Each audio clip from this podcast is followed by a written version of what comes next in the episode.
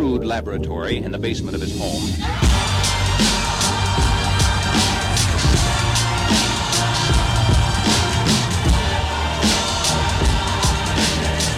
Hello, everyone, and welcome back to the show. This is a wild, fast episode. We talk about a lot of stuff, um, very tactical.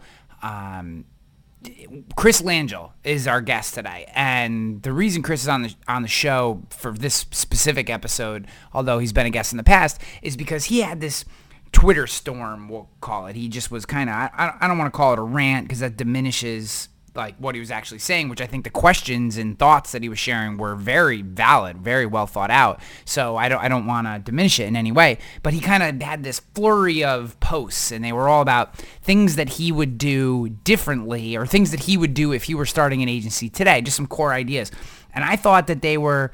I thought they were pretty heady topics. I thought they were pretty interesting stuff. So I immediately sent him uh, a message. I said, "Yo, bro, like let's let's get on the podcast and just talk through these ideas because I think they're really, I think it's really interesting stuff. And obviously, I have my thoughts as I'm building Rogue around some of the ideas, and um, and that's what this is. So this is kind of impromptu. Uh, he had this Twitter storm on Friday. I sent him a message. I said, "Dude, let's jump on on Monday. Let's talk about these ideas." And here we are, four days later recording the episode, so I don't know when you'll actually listen to this, but it's four days after the Twitter storm. Um, and I think there's some really good stuff. I'd love your feedback on this episode. I, you know, you guys, I get a, like one-off messages from you guys, but if you ever want to just like hit me up with an idea or whatever, obviously any of the socials, you can always hit me up or Ryan at ryanhanley.com. I'd love your ideas and feedback because um, these episodes are meant to push the way we think about the industry. And Chris is certainly one of those guys who's dialed in and can give us a lot of really interesting insights. And I think you're going to love this episode. Before we get there, want to give a huge shout out to our sponsors, Tarmika. Tarmika is changing the way commercial insurance is done. It's making small commercial prop profitable. Tarmika is making small commercial profitable by allowing you to get multiple quotes from multiple carriers in one single place, one entry point. I've told this story when I had uh, the founder, uh, Ragath, on the uh, podcast a few episodes ago. Just scroll back. You can listen to that. I talk about the, you know, I've had multiple examples now, but the one I talked about was I got a call and 23 minutes later I had a bound Liberty Mutual policy paid for new client, you know, phone call 23 minutes later i'm cashing a commission check right? So um, that is how small commercial becomes profitable and uh, tarmika is leading the way just hands down the leader in the space in terms of what their tech is in terms of um, the integration they have with the carriers their ability to pull back accurate, bindable, high quality uh, results that you know you don't have to guess when you do the bridge. That's the worst part, right? You get the number and you go to bridge and you find out the price is two thousand dollars more, and you look like a you know you look like you don't know what you're doing to the client, and uh, that's not what you're getting from Tarmika. And it's why I'm a huge supporter of them, and it is such an honor that they are a sponsor of this show. So go to T A R M I K A T A R M I K A dot com to get your demo of Tarmika today. All right, let's get on to Chris. Chris Langille. Let's go. So, dude, you have been super freaking hardcore on the Twitters lately. And I saw you ripping it up the other day. I don't even know what day it was. I think it was like a weekend. It was either Friday or Saturday. And um, and I and I you know I kind of responded to each one. You put like six things out, and I responded to each one.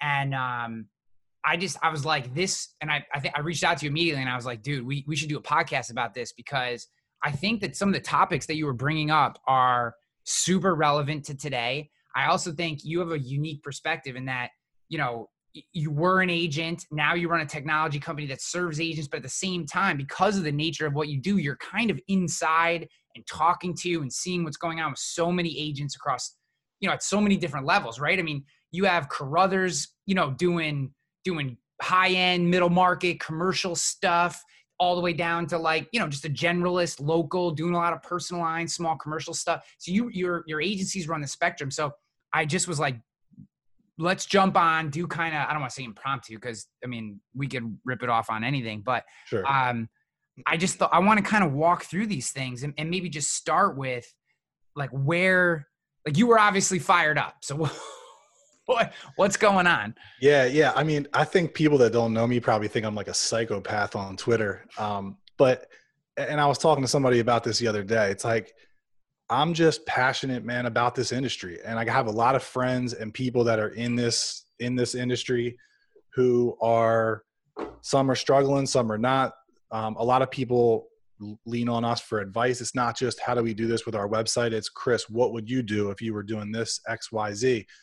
So even though I'm a, a, technology vendor, I still feel like some days that I work in an agency, just I'm making decisions for other people's agencies because they just they they need that guidance. But yeah, I definitely sometimes I get off on on a on a tantrum or a tirade, if you will, sometimes, and it's to be honest with you, man, it's because I really do at the end of the day want the best for agency owners and I want the best for the industry and if I see something that in my mind doesn't make sense, I'm going to I'm going to be vocal about it. I'm going to call it out because I don't want to see my brothers and sisters making mistakes um, that they could avoid. I mean, you know, one of the things, right, is there's this thing like, you know, uh, what do they call it? Shiny object syndrome, right? And in a, one of the comments that I made on Twitter, and, and some of this comes from internal conversations with clients. Some of it I see, um, I, I see other agencies kind of making these mistakes, and it's like, you know, we had an agent that was like, we we really want to have this, um, we want to have this like web widget that that helps us get Google reviews, right? I'm not going to name any names. There's a million of them now, right? But this particular one is expensive for for what it does. It's three four hundred dollars a month. And the same client didn't want to sign up for our local traffic marketing program, right? And I'm thinking in my head, you, you're willing to spend three, four hundred dollars a month on on a web widget, right? But you don't want to actually invest in traffic to come to the website so people actually use this web widget.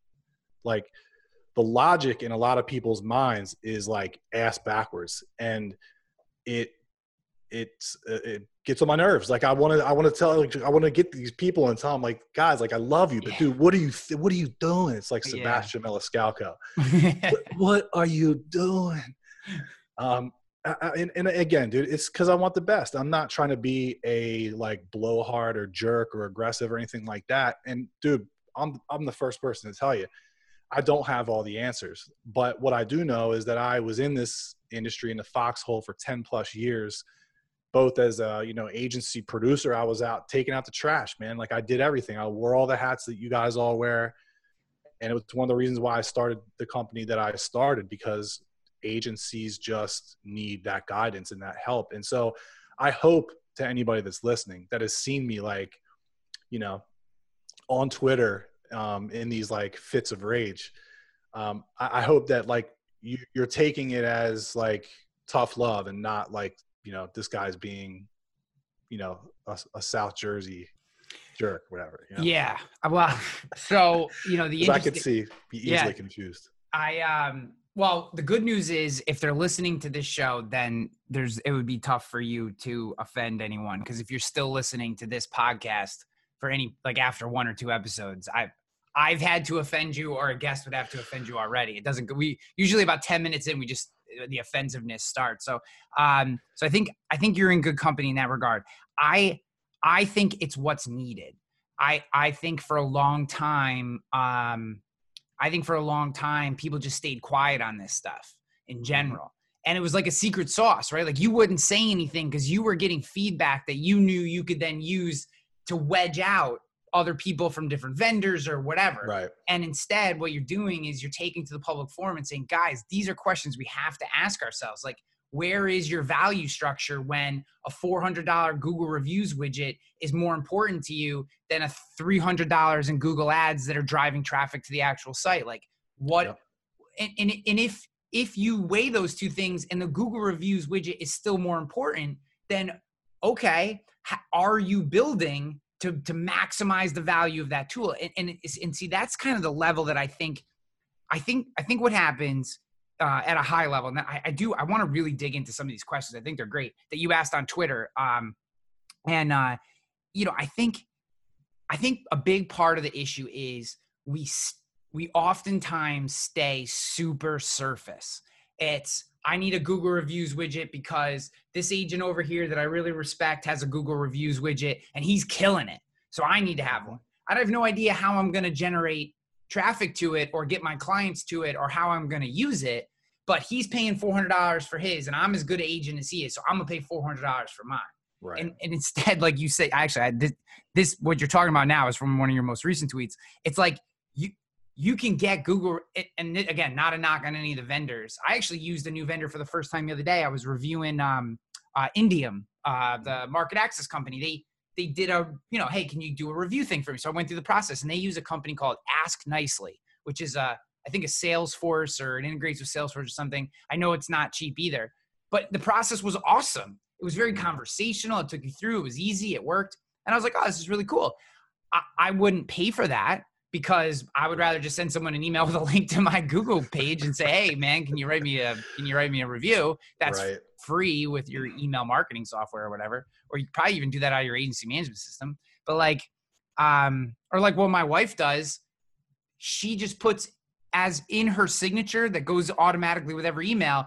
Yep. If you enjoyed the service that you received from our agency, can you leave us a Google review? Click yep. here; it helps us grow our business they get three to five Google reviews every month just from that simple thing. They do nothing else. Yep. So like, there's, I, yeah, the point, I guess my point is, what are you actually trying to do? Like, there's nothing wrong with buying a $400 widget if it fits into a strategic plan and you, and you, you know, you have a whole method behind it. But if you're just doing it, it doesn't, it, you know, you're wasting yeah. money. Oh yeah, and I mean it's not even necessarily about the tool; it's about the thirty thousand foot view. Like when you and we'll just we'll stay on this topic because we're on it. You know, Google reviews is you know obviously important, but in the grand scheme of your digital footprint, it's five ten percent of the total thing you should be doing. It's it's a very small sliver of what matters online, and a lot of people are there. It's their only it's their only digital marketing expense. It's like no, listen, like it's cool, but is it really more important than this, that, and this? Um, and so it's just really about helping people prioritize. Like, dude, if you want to, if you want to go get this tool or that tool or this software or that, like, be my guest, but just have a plan in place. Like, and understand the grand scheme of where your marketing dollars should go. Because a lot of people in our industry are doing zero advertising, but yet they spend, you know, 25 grand a year on a bunch of fluff that really isn't they, they they barely even use. I know people that have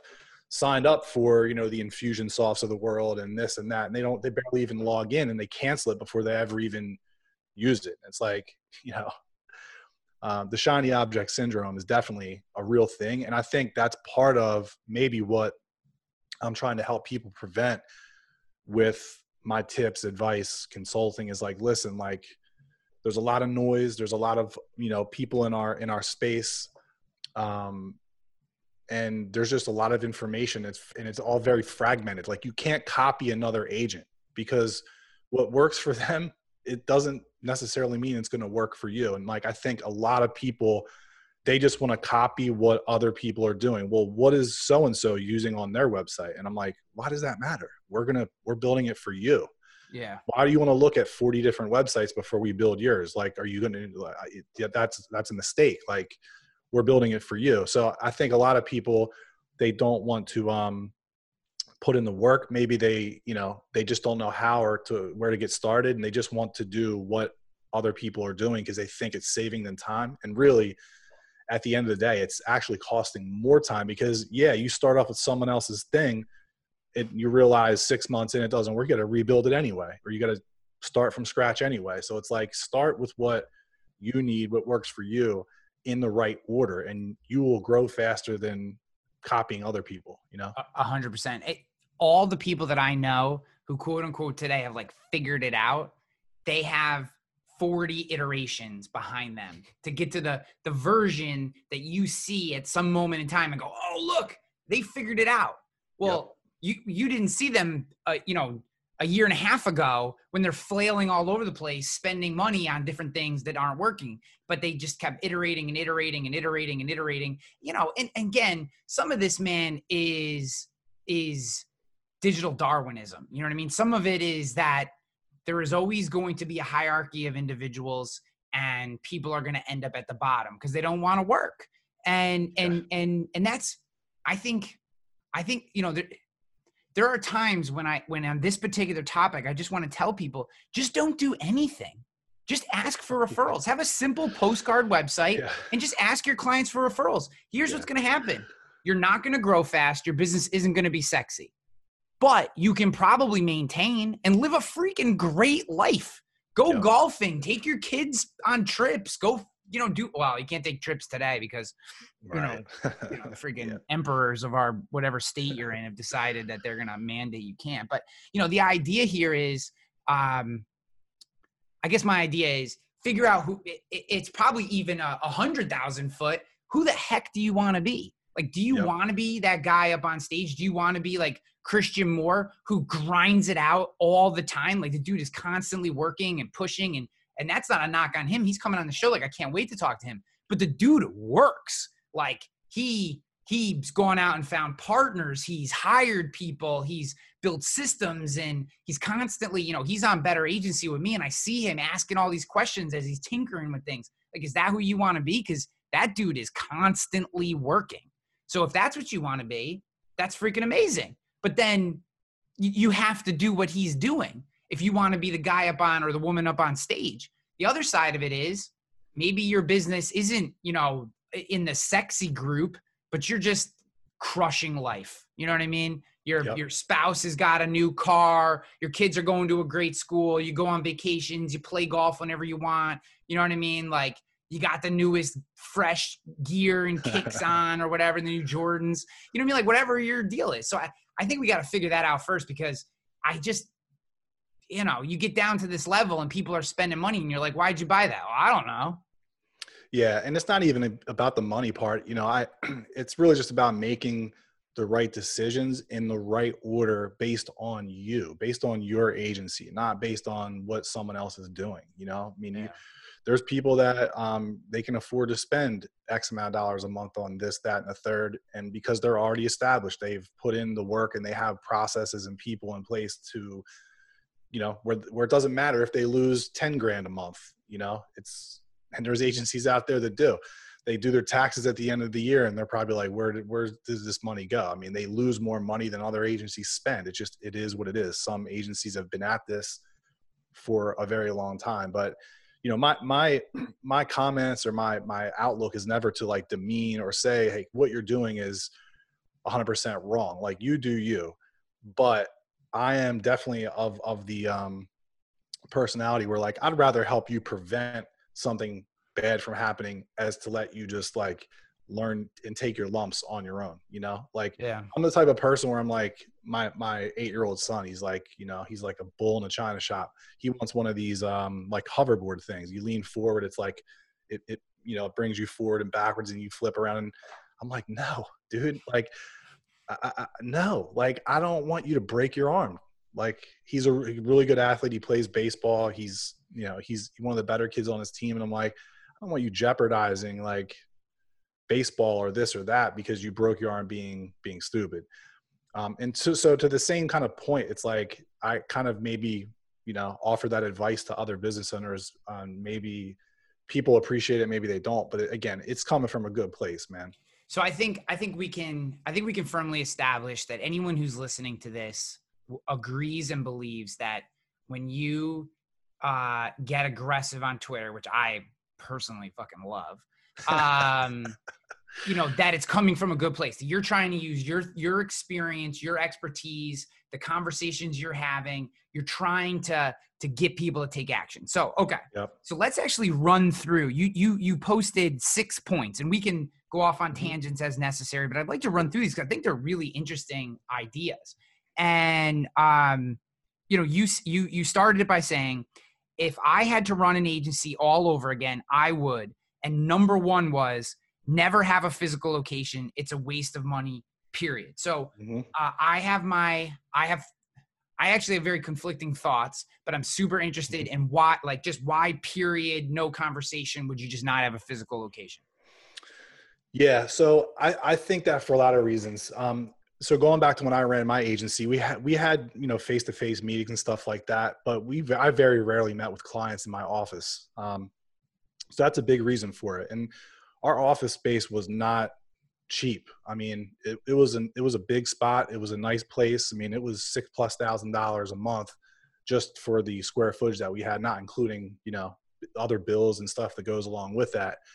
Um, and I think that when you look at the current landscape of a lot of the agencies that are out there, that um, a majority of our our users, and not, obviously not to say that every agency is like this, but a lot of our customers are personal lines focused, and that whole game now is virtual virtual in my mind. Um, you can sell insurance without a without a physical office, and you could take the money that you're spending on that office space and put it into ads or advertising, which people are not doing enough of in our industry. You can put it into VAs. I talked about VAs too. I'm sure yeah, we'll, we'll talk about that in a second. second. Um, just you know, reallocate that money where it would make a bigger difference than having a place to go. And like I've been working from home for you know five, six, seven years now, and sure, I have days where I'm like, I need to get the hell out of here. Like I can't sit in this room one more day and look at these walls one more day. I need to have an office. I need to get out.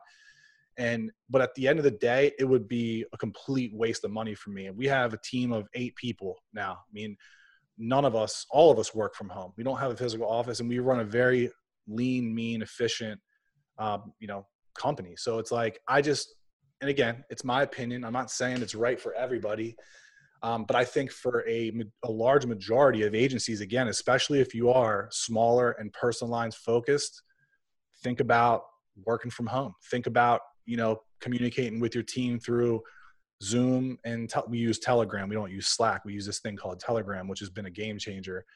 Um, you know there's other ways to run insurance is not this you know physical face-to-face game anymore for the most part. And even if you are commercially focused and you're you're yeah there's going to be times where you need to physically go out to the place of business to win a win a sale or whatever or meet you know a couple different decision makers so it's not the case for everybody, but I just look at what most people are probably spending, man, three to six grand a month, but they don't want to spend, you know, 500 bucks a month on Google ads or, or a website or this or something that will get them greater exposure in their market. You know? Yeah. So my, here's, here's my thought on it. Cause I think, I, I actually think there's a, a hybrid answer to this that I think works really well. And it, it's, uh, I think co-working spaces are the answer to this. So I pay a hundred dollars a month yeah, for a co-working membership that gives me the ability to, in a very professional, very clean. It's it's freaking beautiful. The place is actually awesome. It's better than any. About Troy Innovation Garage. Troy Innovation Garage. Yeah, yes. I, I, see. I see your pictures and stuff. I'm like, that place looks pretty dope. It's dope. I, I, agree. I mean, you're making a really good point. Yeah, it's better than any office that I could buy. That I could buy like yep. solo.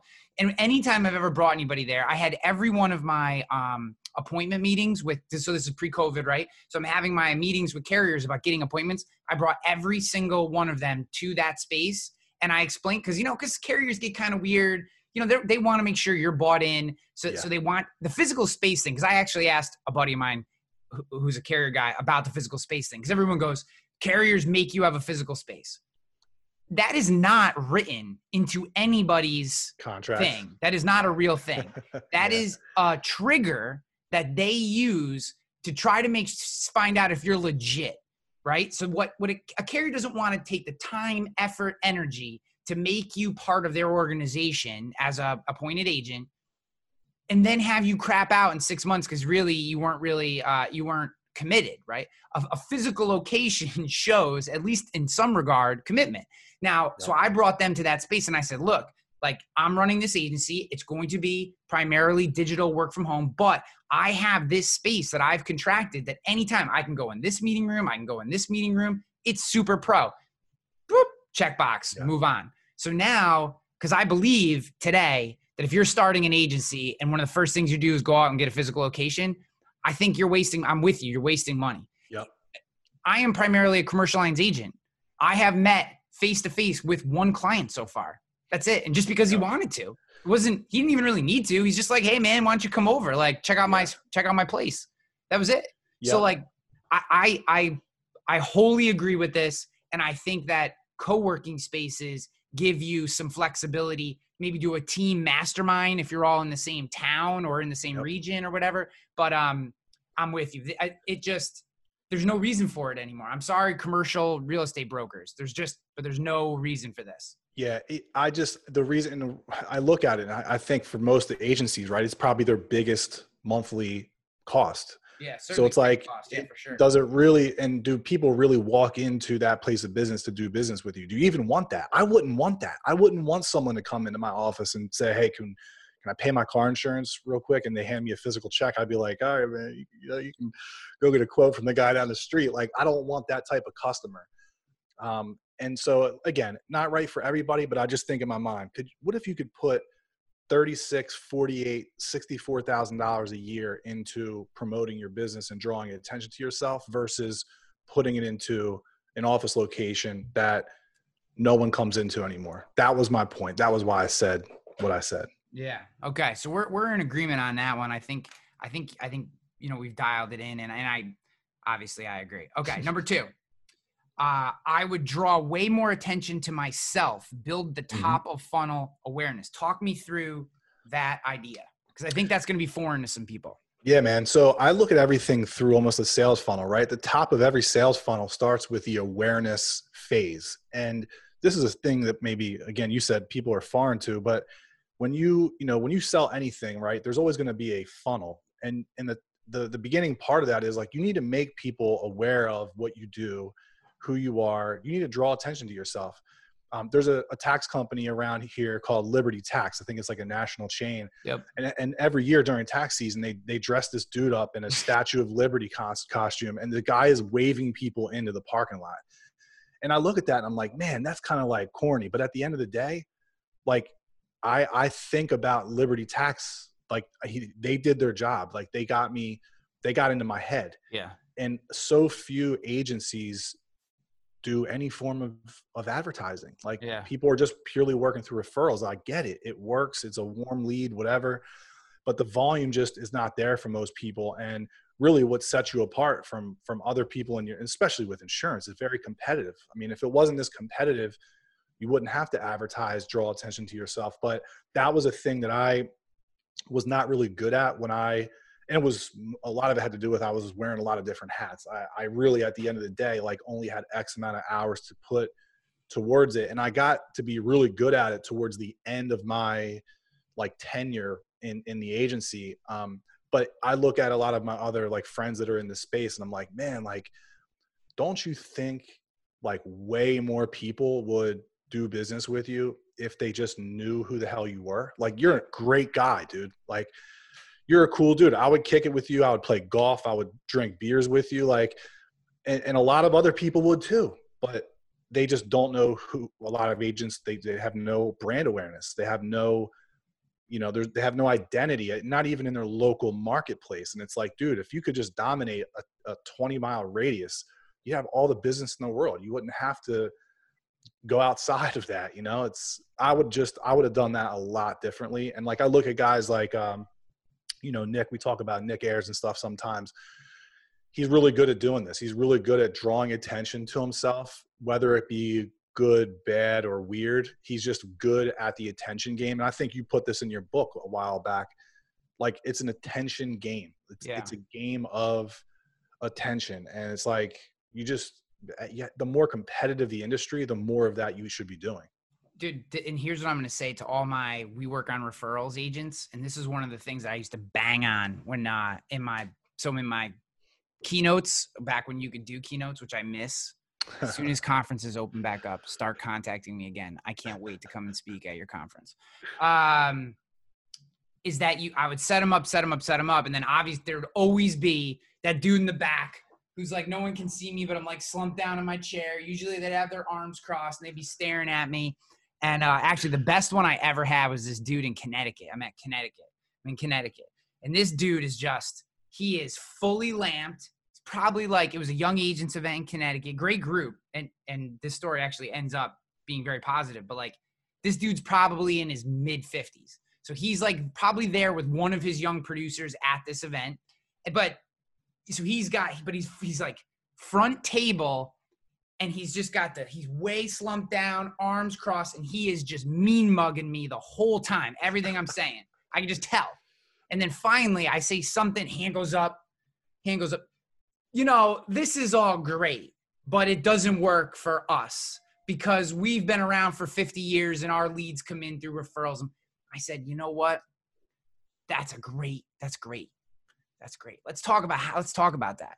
Are you happy with the number of referrals? Well, you know, obviously we could always have more. Okay, how do you think you get more referrals? Do you think you ask for them? Well, yeah, we could ask for them, but we have a referral program. Okay, so do you think maybe it's just that when someone gets referred to you, they look at your digital presence and you look, they don't like what they see, maybe. They just, you know, how old's your website?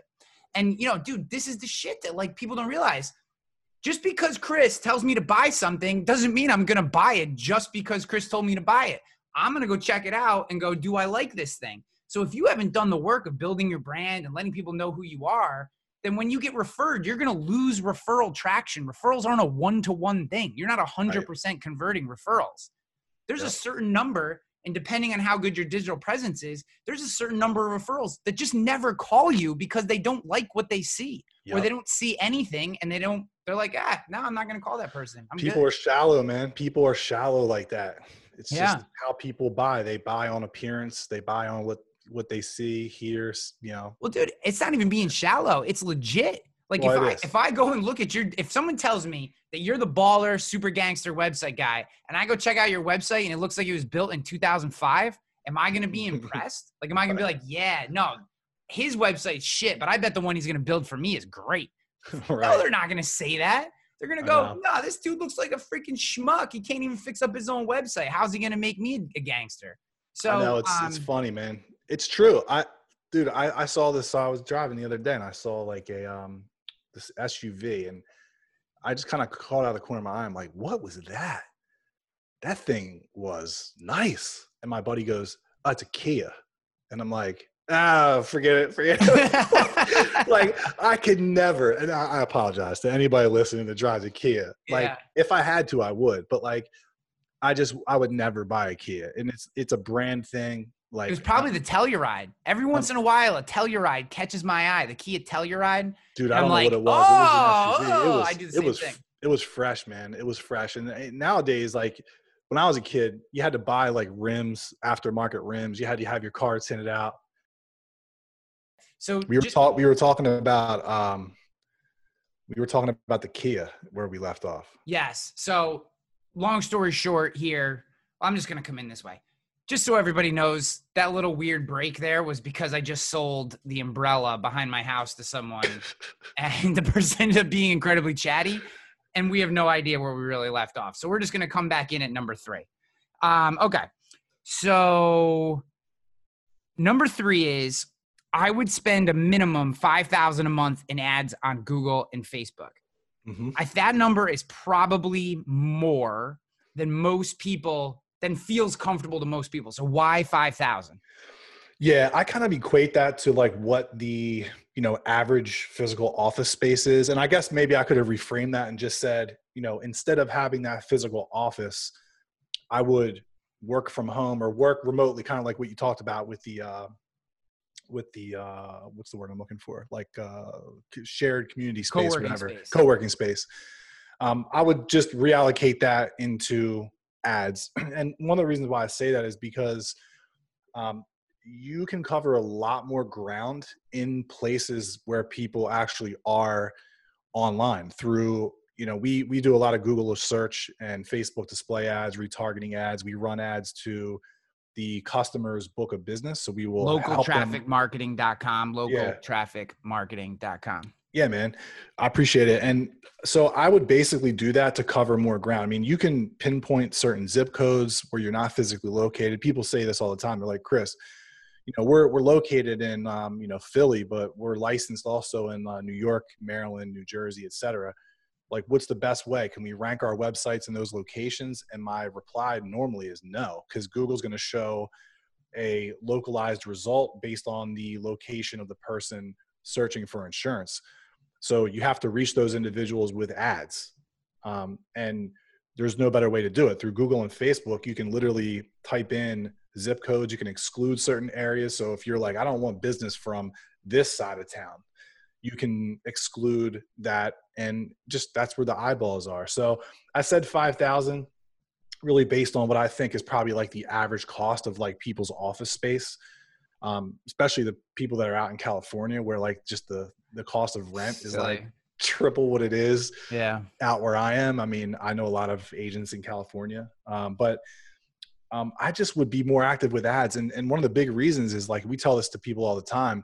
And I kind of hit on this earlier. Like a lot of people aren't advertising at all, but a lot of independent agencies, um, they they don't know what they're doing. So if you, you know, with Google and Facebook ads, so if you do, or you hire someone like us who knows how to do it, you're it's going to be like shooting fish in a barrel Yeah. um, you know, from an advertising and brand play perspective, like you're also taking traffic away from your competitors too. So it's not just always about getting leads yourself. It's also about taking leads from competitor agencies, which there's no shortage of. I mean, in in any location. I mean, literally, just take a list of every one of the agencies within 30 miles of your Yep. of your of your agency, and then run an ad when someone types in their name, Their for both an exact Yeah. and a broad form match. And now you're now you're literally ranking above all your competitors every single time.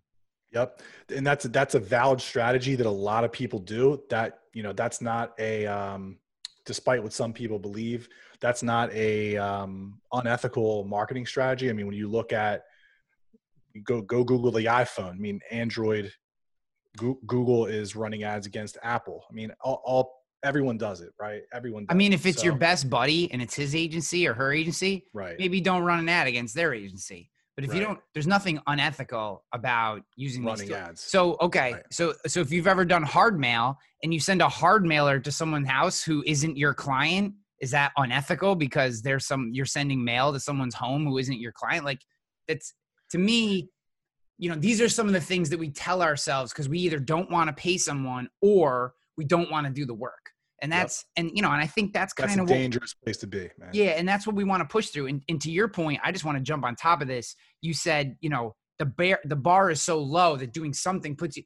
We're not talking about like linear growth. Like we're not talking about, you know, if you're at one doing nothing, and then doing a little bit puts you at two. Doing a little bit puts you at like ten. Yep. You know what I mean? Or a hundred. And and that's how much further along you can go. I mean, you know, it's just it's crazy what is possible um, with just a little bit of work, with a little bit of effort. And and I've actually been dabbling a lot in hard mail lately, like like physical Still works, post- man. postcards and stuff. It still works in certain verticals. If if you can if you can follow a postcard up with a call, you have a really good chance of talking to them. It doesn't mean they're going to buy from you. It just means you got a really good chance of talking to them. This is specifically in commercial. And I think there's a lot of opportunity in personal lines too. If you're really ballsy and you want to do some like cold calling to people who aren't on the do not call list with some hard mail followed by a call, I think you could write a lot of personal lines insurance too. That I I have zero interest in that, but I Yeah. think I think it's worthwhile. Um, Yeah, it's funny while we're on this topic because we're we're doing this in conjunction um, with some uh, some digital ads for a client, and the way that we're building out the campaign, real quick, just maybe like high level geek, um, kind of nerdy stuff here, but if you are going to do hard mail, drive them back, put put a URL, put like a shortened URL on the postcard, drive them back to that page so that you can then target them with like your Facebook and Google Pixel. Then you have them. Then you could start remarketing them everywhere they're at. Um, but you could also send them back to uh, Facebook, like native Facebook videos, where you can then retarget based on like percentage of video watched and stuff like that. Just get get them back to your content and get them familiar with your brand, and that's really how you can warm up cold traffic from postcards, from ads. Like at the end of the day, dude, advertising is a game of retargeting. It's a game of repetition. Most Yeah. people are not going to do business with you the first time they see your ad, maybe not even the 10th time they see your ad. Um, so it's a game of just repetition, repetition, repetition. You have to just keep never stop advertising. Yeah, I. It, it's 100% the truth. It's just not. It's not a monster that you can feed once and expect to get any kind of results out of. So, Yep. all right, let's let's move on to uh, let's let's keep going.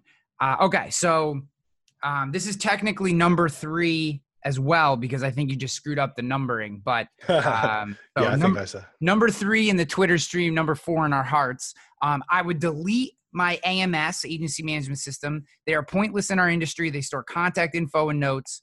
Cool. So does this Word doc. yeah, I'll catch some flack for this. Um, I, I, I stick by that, and here's why I say that, right? Um, and I think this is something that this is a problem that is on its way to being fixed. But right now, as we sit here right now, despite the functionality of a lot of these agency management systems, it's getting better.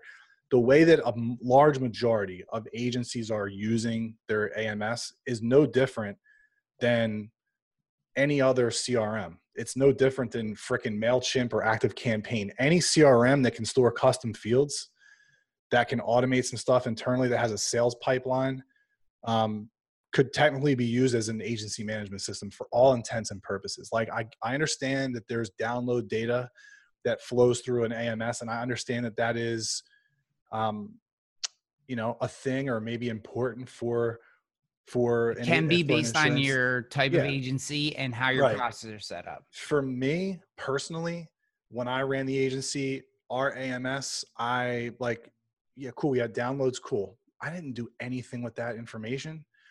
When I really needed accurate data, I would go to the carrier. You know, because a lot of this stuff would not be accurate in the AMS. Sometimes the downloads were not correct.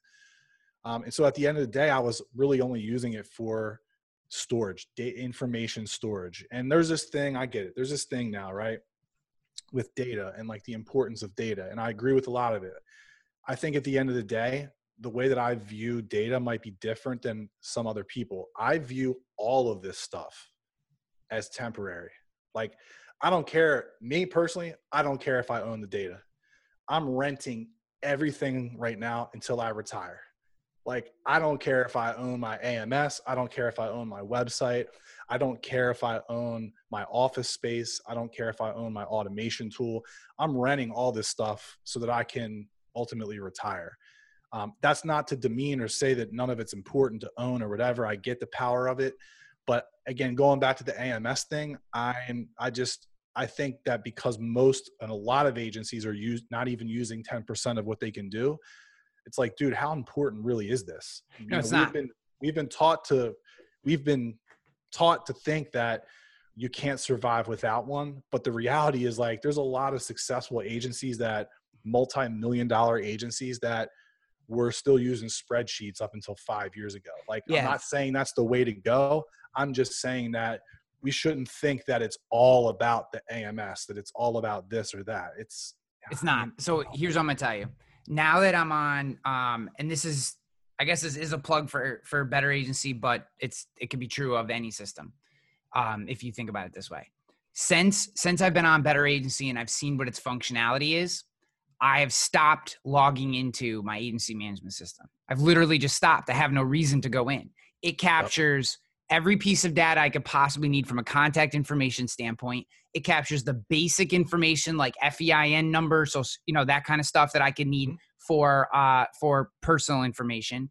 It then captures the policies, the policy number, the policy term, the premium, and uh, commission split if you have a sm- split with a producer or whatever. So now, so take that, and it has the ability to do notes, tasks, and attachments. It also has a service pipeline and a renewal pipeline. Okay. Yep. So the only functionality that I cannot duplicate in Better Agency today is uh, ACORD forms. Have to get ACORD forms from someplace because if you're doing commercial insurance, you still have to use ACORD forms. Um, I actually prefer ACORD forms over inputting information into most systems. It's why I'm also a fan of Tarmika because putting commercial lines marketing, you know, as in yep. the insurance version of it, quoting is miserable. So just just doing ACORDs and emailing an underwriter ACORDs is actually my preferred method. But okay, that's a different story. So okay, so I, I need ACORDs. I need to be able to do accounting somehow, and and more the reconciliation of accounting, not just right. a, the actual accounting, because that's really where our industry becomes tough. And the third piece is the downloads if you believe that that functionality is necessary. So I'm going to throw downloads out because I don't think the future of our industry is downloads. I think that that window is coming past. We we missed that boat. I feel like 10 years ago, if the industry could have got its shit together and figured out downloads like Ron Berg has been pushing for 15 years, right? Right? I mean, if they yeah. just listened to Ron Berg 10 years ago, then we would be, downloads would probably be a different thing, but no one has. And it's still a mess and some of the information comes in and some of it doesn't and some people download immediately and some people take a week and some people take a month and it's like it's Yep. a disaster. Okay. Plus you don't actually need them because here's my opinion. Downloads were necessary because broadband internet sucked and was slow. Today we have 5G, we have 4G, we have high speed broadband. We have, if you can get one of those Verizon T1 cables they build into your house, they literally, the, the, inf- Yeah. the internet can't run fast enough to get to your house. You know what I mean? So, like, you don't need, you don't need the information to be quick. You don't need it in your system. You can be just as quick with a simple button click into the carrier system. And then the carrier system is the system of record. And Mhm. which is what it's going to be anyways right Correct. If if you are you know the the downloads and the making the changes in your system and then going and making the changes in the carrier system is opening you up for e&o and errors and clerical shit and then you need to hire someone to check the person who is doing the changes and it's just this mess. So okay so let's pretend like you don't actually need downloads. You just need to know their policy number how much they're paying you know what the what the confirm you know what the um premium amount is once it's issued. You want to put in the s you know what what you're quoted and then you want to make sure you check you definitely want to make sure you check to make sure the quoted premium comes in so if you have that you're freaking good because then you can just log into the system and punch in and make the change there okay so what's the last or, piece or, or have your VA do it. or yeah, or having yeah, I'm not a person in your agency. Yeah, VA Right. can handle this. Okay, so the so okay, so I, I, I threw that in there because I know that's another bullet point that we're gonna. Yeah, yeah, yeah, we'll be there in a second. So the um, so the uh, well, there's actually a really good one in between now and then. So okay, so the last piece really, so chords you can get a lot of different places. I have mixed opinions. I still think, unfortunately, there is not a tremendous and affordable place to get ACORD forms that isn't. I think the best place to get ACORD forms right now is probably NowCerts for 65 bucks a month. It's probably the best place to get ACORD forms today because a lot of these ACORD form automation tools are really expensive. Um, They don't pump out the ACORD forms in the standard ACORD format, which messes with carriers because they're not used to looking at the data in this different format, even though it's technically the same fields. So, okay, so, but that's still pretty easily solved. Accounting is the hard one. If a tool like Better Agency or something else can figure out the accounting piece, meaning the reconciliations with the commission forms that come in, um, uh, with the, with the commission statements that come in on a monthly basis, and and reconcile that. If you can figure that piece out, which it's so funny. I said this the other day on a podcast, and Cass called me, and he's like, you know, and his I, I Cass like, if you want to be a professional agency, you have to do your commission reconciliation, blah blah blah, and the only best place to do it is in your uh, management system. He's not wrong. And then I had another agent call me literally 10 minutes later and go, Yo, Hanley, you got to see this shit I'm doing right now. Like, dude, I'm doing the whole thing. I'm, you don't need an agency management system. He's like, it's, he's like, it's a little clunky right now. We're figuring it out, but I'm telling you, this is like, this is like, this is like a $2 VA project. Like, this is easy Yep. stuff. So, you know, my point in saying that to all you is, is, is saying that is, we have to be able to move fast and communicate. If if the shift in our business is, and then I promise I'll be quiet, is um, Very good. is from data managers, which I think has been a big outside of the insurance piece, right? Like making sure someone's program is set up with a lot, which a lot of agents don't even do to begin with. But let's say that is your primary focus. Your next focus has really been data management. That's really the Mhm. next thing that agents did. I don't know that that's the case anymore. I think the next thing that agents do is communicate. You have to be able to communicate. You have to be able to communicate everything that's going on and get to your people and move them through processes and help them understand and, and work them through life changes. And you can't do that if you're not communicating. Data management is gone. It doesn't matter. It's it's easy. It's commodity stuff. So I, I'm Yeah. with you on this one. It's just there's no perfect solution or easy solution yet because there's a few Mhm. pieces that are tough. But man, the, some of these systems are close, bro. Some of them are real close. and that that's another reason like and again i that i said that I, I made that comment because that's what i would do i'm not saying that that would be right for any other agencies but just based on the current state but also like what's to come i just you know i i I don't know that there's really any difference between that and a, Yeah. and a tool like Better Agency, for example. I mean, there's a lot of stuff you could do with freaking Active Campaign. I mean, there's a lot of tools out there. Better Yeah. Agency is awesome. I mean, their their development speed is insane. So I mean, it would not surprise me whatsoever. You know, if one day we heard that that's what they were doing. I mean, Yes, and. I'm. I just.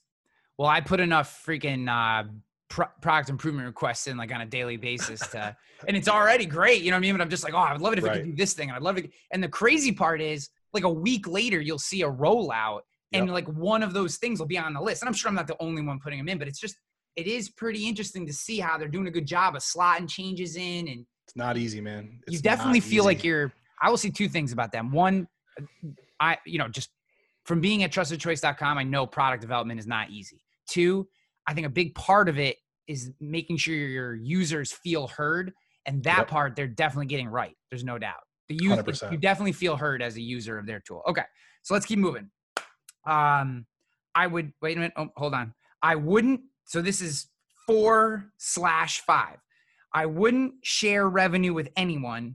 You want to sell a product that you have to sell by law, no recurring commission. So I think specifically you're talking about personal lines insurance in this Yeah. point. But um, walk walk us through no sharing revenue. Yeah. So um, when you look at the landscape of insurance, how you know we make money. Obviously, you, you make money on recurring commissions. I think a lot of agency owners would agree that producers that they've hired through the years, people that they've hired through the years, have not earned that recur- that recurring revenue. Um, it's very easy for us to to sell something upfront, right? um, it's not easy to help really maintain that relationship and retain that business right and i think a lot of and i know that this is true because i talk to a ton of agency owners who have this struggle and they're like man like this guy you know we hired him a year ago and we had to let him go. Like he was great in the beginning and then he got comfortable and you know he's not really doing anything for the money. And you know as a as a business owner myself like i've struggled with that at times too through the years certain relationships that i've had with people that have, were on our team. Um, some of them are not around anymore but it's like you know it, if you look at it right you, by law you have to have you have to have car insurance in a lot of states. If you're selling something that's mandated by law and you're not doing anything to to retain it why should i pay you recurring revenue you know? Um, so i think a lot of agency owners may that's a bold again it's a bold statement you know? And i'm not saying that everybody should change how they're paying their people. Um, i just said that's what i would do. I would have some young up and coming you know personalities maybe that didn't know anything about insurance somebody that i just knew were good with people. They were good communicators good talkers good salespeople and motivate them like when you go to sell you go to sell cars you think car salesmen get paid recurring commission? Do people that sell iphones get paid recurring commission? I mean could those salespeople have an impact on whether or not the customer comes back to that dealership or comes back to that store for their next purchase 100% they could but they don't get paid recurring commission a lot of salespeople don't get paid recurring commission Yeah. so I'm not saying I wouldn't pay my people well. I would. I think I would. I would go about it differently. I would go about it differently. I, I would maybe maybe incentivize them in other ways. Hey, you know, here's a larger upfront number for you. Right? There's no recurring revenue. Um, here's a large, and if- you hit, you know, 25 of these per month or 20 of these per month, you know, I'll scale your your your next upfront payments like that's how we got paid at AIG. When I cut my teeth in this industry, never got paid recurring commission.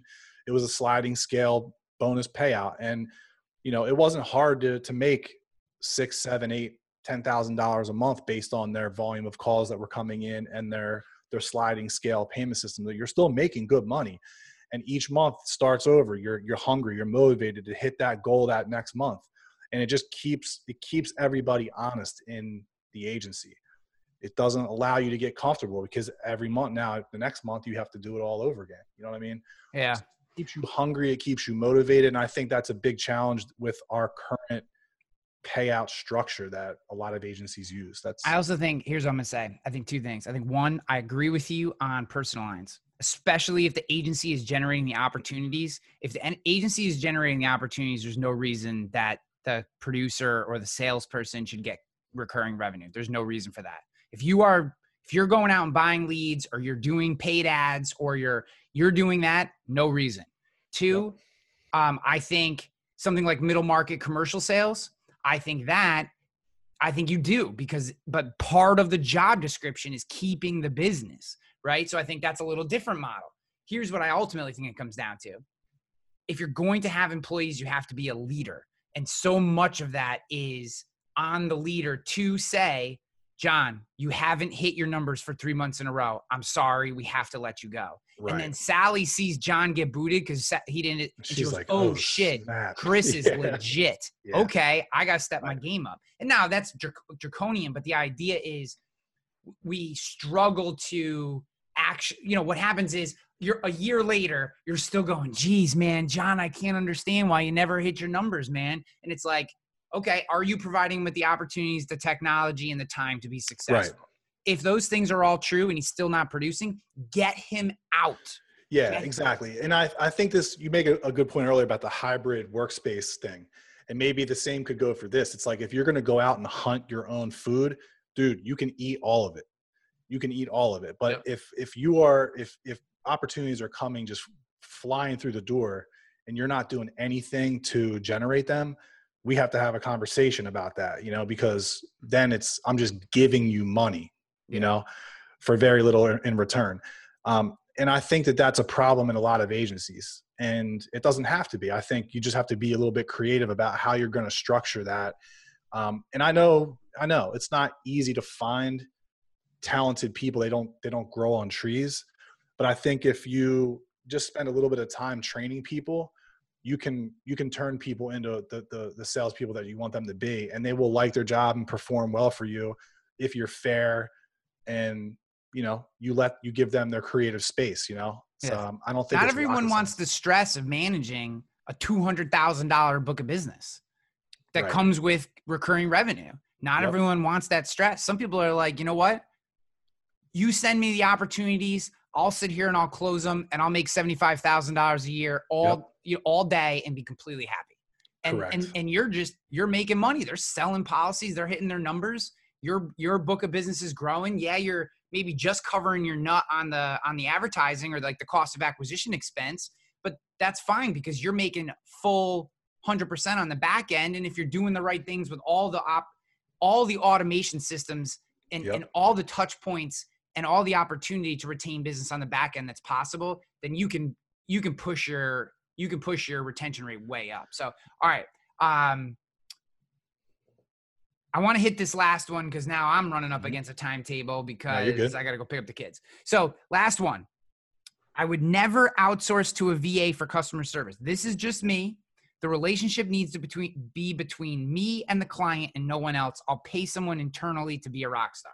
Yeah.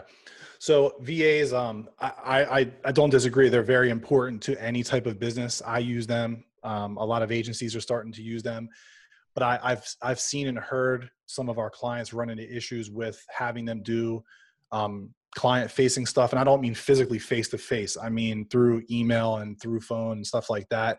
That's been a um, somewhat of a nightmare. So I think when they're using the right role, doing the right thing, they're extremely uh, an extremely important part of any of any business.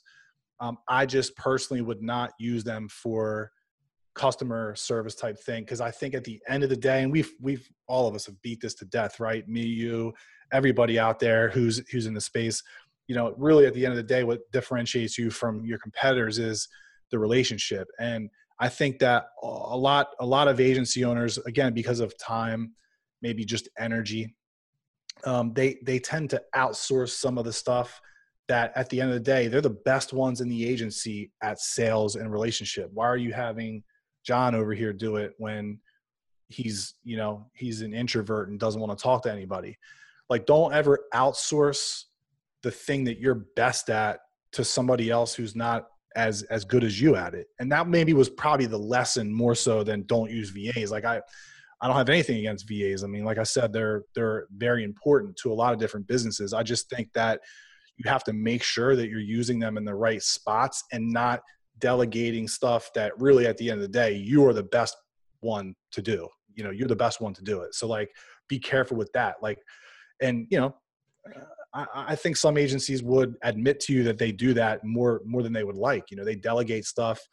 Um, they're trying to leave at you know three o'clock on a friday. I get it. I try to do the same thing when i can especially in the summertime when i have two crazy kids bouncing off the walls. But it's like you know if there's a if, if there's a um, you know an aggregator in Florida that has 200 agencies, like I'm not going to have someone else take that call. I'm going to be the one on the call. So I think, I think maybe the lesson behind that was more so not necessarily to not use a VA, but it's to not delegate your core competency. That makes sense. Yeah. You know, my, so I, I have a couple feelings. I think, I think that whoever handles those interactions needs to be um, bought in and I also think the other side of it too is, and this is where I see the major discrepancy, in particularly with service and VAs, is a lack of expectation setting. So the client thinks they're getting, you know, Tammy Sue who's sitting in your office with you, and they don't realize they're getting a woman who's sitting in the Philippines. That doesn't right. mean the woman in the Philippines isn't as good or isn't is less capable. I will say that you know with vas you have to be very tactical and straightforward and deliberate in how you right. build out what they're meant to do they're on the other side of the world like you're not yep. getting a chance to sit with them now you can do a lot of onboarding and over time they do they can become and i have seen situations and talked to people who have high high functioning va so so i you know again I, mm-hmm. another thing i'm not there's no knock here in any regard but the idea um, here is there's no expectation setting. If you think you're getting Tammy Sue, who lives in the same town as you, and you're getting someone who lives on the other side of the world and maybe doesn't understand the industry or under, doesn't understand the local vernacular or doesn't understand the references, and you're not expecting that, that is, I think, one of the major shocks. If it, mm-hmm. if you sit down with them and at the front you go, look, I use Filipino VAs for most of my service work. Mm-hmm. So when you email, understand that it might not be as warm, but it'll be faster, it'll be 24 7, and I promise whatever you need will get done. And yep. if you ever have a problem, exactly I'm right. available. You set that up front, and now yep. that person can make a decision. They may say, Hey, Ryan, I don't do business with people who do VAs. And that, right. but you, but what you don't get is sell somebody one thing and they get another. Because there's going to yeah, be another great, person like me who'd go, "Oh, that's cool. All right, man. Whatever. All right, we're you know." It's a great point, man. I mean, like if I'm if if I'm you know, I personally would not care if I was like, "Yo, Ryan, I need an ID card," and it was a VA that replied back with it. I don't really care because that that's kind of like a lower level type of ask. Um, but there are people out there that care. Yeah, there are. And I my whole point is just don't outsource the thing that differentiates yeah. you from other I think, people. I think you're 100 you know percent right. I, I I love that point. I just I guess a bugaboo for me is missed expectations. And as someone who I use a lot of customer care centers, wh- where I feel the customer care center is up to a certain level, Hanover, Cincinnati, I use those examples all the time, right? If I, with one of my clients, I tell my clients up front, when you send me, you send me an email, uh, the, the carrier person is the one yeah. that's going to fulfill that and send it to you. Yep. You send it to me, I'm going to look at it and I'm going to get it to them and they're going to take care of it. So when you get that back, I want you to know why you're getting it from them. So then people have no, they're like, all right, whatever, man, as long as I get it, you know, and if they did have a problem, we could talk through it. And I, so I just think that missed expectation setting is a, is a piece of this, right? Is a yep. big piece is they just, you never want your customers to think one thing, have something else happen. It just, that's what causes a lot of problems. Yeah, that was an issue for us, man. When I ran the agency, it was like, and and back in, in back in those days, it might be showing my age here. The call centers were a new thing. There was not that many carriers doing it, and the marketing reps were really pushing it. They're like, Chris, you know, you're like a two man operation. You really should, um, you really should think about this. I'm like, I'm not. There's no way that I'm paying. I'm losing commission dollars to lose touches on these clients who were like paying my bills. Like we drove all service through the agency. And because of that, we had a very high retention. I mean, we very rarely lost piece of business. And if we did, we had a lot of people that would come back because they went to another agency that they did not handle the client the same way with the same sense of urgency. I mean, you know how it is, man. When you sell insurance, especially on the personal line side, you know, if somebody buys a car on a Saturday and they call you and you're not there, people think it's like the end of the world. Like, I need an ID card. And I'm like, no, you really don't, dude. You can still use your current ID card. People don't, you know, know that. But it's like, uh, it was ser- customer service was a big thing for us and was one of the reasons why we got the amount of new business that we got. And um, yeah, I just I, I, I hate seeing people delegate the stuff that they're really Yeah. good at. I think that's all. That's all it was about, man. And I think it's a great one to end on because you're not good at marketing, right? Delegate that shit. Delegate it to localtrafficmarketing.com. localtrafficmarketing.com. Guys, you've heard me talk about I, Chris obviously sponsors the show every every couple episodes. I do a big plug for him. He's built every website that I've had in the insurance industry, even the ones that he completely effed up because I'm always his beta guinea pig on all his shit, which I love. No, I'm just kidding. Um, but dude, you want to see his work? Go to roguerisk.com. Check out that's the gangster shit he put together for me. And um, and and I, I say that I say this in jest, but I do, dude. I think you do a tremendous job. It has been. I, I always say this when you come on the show. It has been such a pleasure to see you evolve from the conversations we had when you were an agent to today, and watch Yep. how big Advisor Evolved has gotten. And you know, just it's it's amazing, man. And uh, I appreciate your insight. I thought that this tweet storm or whatever was awesome. You brought up some really great questions. I'm just glad we had a chance to talk about it. Likewise, man. Thanks for letting me, um, you know, maybe clear the air a little bit. Hopefully, people that Yeah. follow me or that might end up following me um, Yeah. as a result of this episode, you know, they now that they've heard my voice and, and maybe know my personality a little bit, understand that you know I really do want want what's best, man. I want to see people win, and if I can help you in any way, avoid a mistake, or if you have a question for me, please tweet me and ask me, man. I'll Yeah. give you my my honest opinion, good, So bad, it's- ugly. It's uh Langille does L A N G I L L E D O E S and um so Chris is from Jersey and is a dick, but he tries very hard not to. That's probably the best thing that I can say. No. I'm from. I'm actually from Louisiana, and I'm a, I'm a nice guy. That I live in the suburbs of Philly. I don't know why you always say Jersey, but yeah. Because it's just funny. and I know it bugs you oh, just a little bit. So that's why I do it. Jerk. All right, bro. I love you, man. Thank you for coming on the show. I'll catch you on the flip. All right, brother. Yes.